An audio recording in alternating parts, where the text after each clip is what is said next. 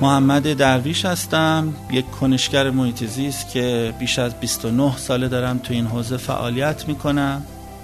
امروز می‌خوام با یه پادکست دیگه در یکی از موضوعات مهم محیط زیستی با شما گپی دوستانه بزنم.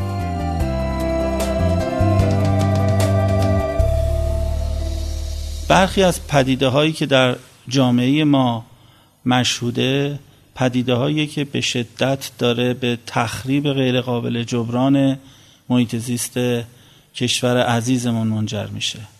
ما شاهد بیتفاوتی اغلب مردم کشورمون هستیم در مواجهه با قطع بیرویه درختان. ما شاهد بیتفاوتی مردم هستیم در مواجهه با آتش سوزی ها ما شاهد پرتاب زباله از خودروها هستیم. ما شاهد انباشت کوهی از زباله در سواحل دریا هستیم. ما شاهد این هستیم برخی از هموطنانمون. در کنار لاشه های خونالود حیات وحش به دوربین لبخند می‌زنن عکس می‌گیرن و در شبکه های اجتماعی با افتخار منتشر می‌کنن. ریشه این بد اخلاقی ها از کجا اومده؟ چه کار می‌تونیم بکنیم برای اینکه بتوانیم نسلی رو پرورش بدیم که اون نسل عاشق سرزمینش باشه و بر این باور باشیم که اگر نسلی عاشق سرزمینش باشه هرگز ارتکاب به عملکردهایی نمی‌کنه که عملکردهاش منجر به تخریب بسیار بسیار نگران کننده سرزمینش بشه. ما اومدیم و به کمک برخی از نخبگان برخی از صاحب نظران برخی از اندیشمندان و افرادی که استخوان خورد کردن در حوزه آموزش در حوزه محیط زیست و در حوزه تعامل با کودکان و به مکتبی رسیدیم به نام مکتب مدارس طبیعت. در مکتب مدرسه طبیعت داریم تلاش می‌کنیم تا لکنت هایی رو که اشاره کردم به صورت ریشه ای و پایه‌ای برطرف بکنیم.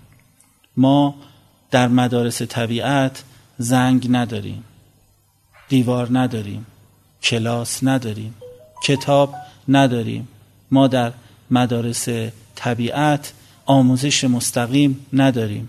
حتی معلم نداریم.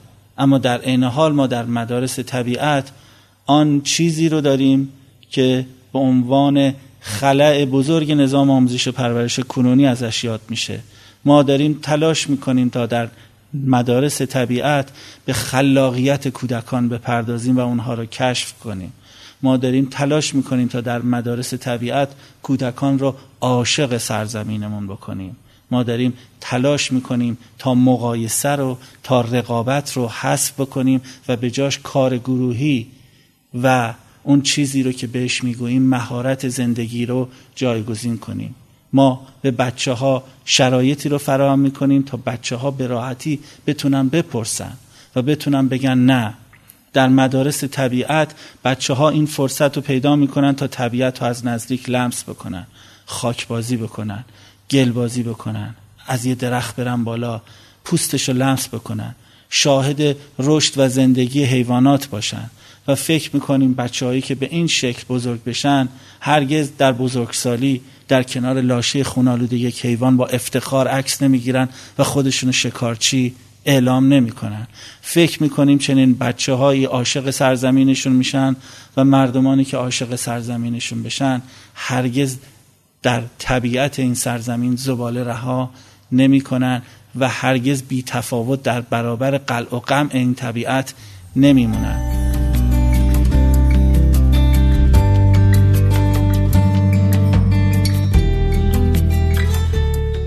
ما بر این باوریم فارغ و تحصیلان مکتب مدارس طبیعت در پیشگاهشون نه هیچ گیاهی علف هرزه و نه هیچ جانداری جاندار زیانکار.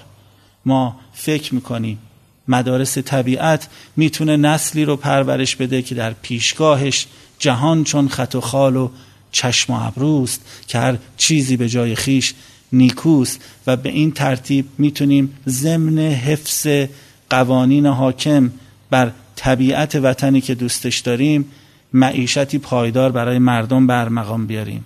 در واقع مدارس طبیعت میکوشه تا راهی رو برای ارتزاق به ایرانیان معرفی بکنه که اون راه ضمن این که امنیت اقتصادی درخور براشون فراهم می‌کنه منجر به تخریب زیستبومشون هم نشه. همه باید کمک بکنیم تا مدارس طبیعت در این کشور با سرعت و شدت بالاتر شکل بگیره و رشد بکنه. کمتر از دو سال از تشکیل اولین مدرسه طبیعت با نام کاوی کنج در مشهد میگذره. حتی خوشبینانه ترین افراد هم فکر نمی که ما در کمتر از دو سال بتونیم شمار مدارس طبیعتمون رو به عدد 29 برسونیم.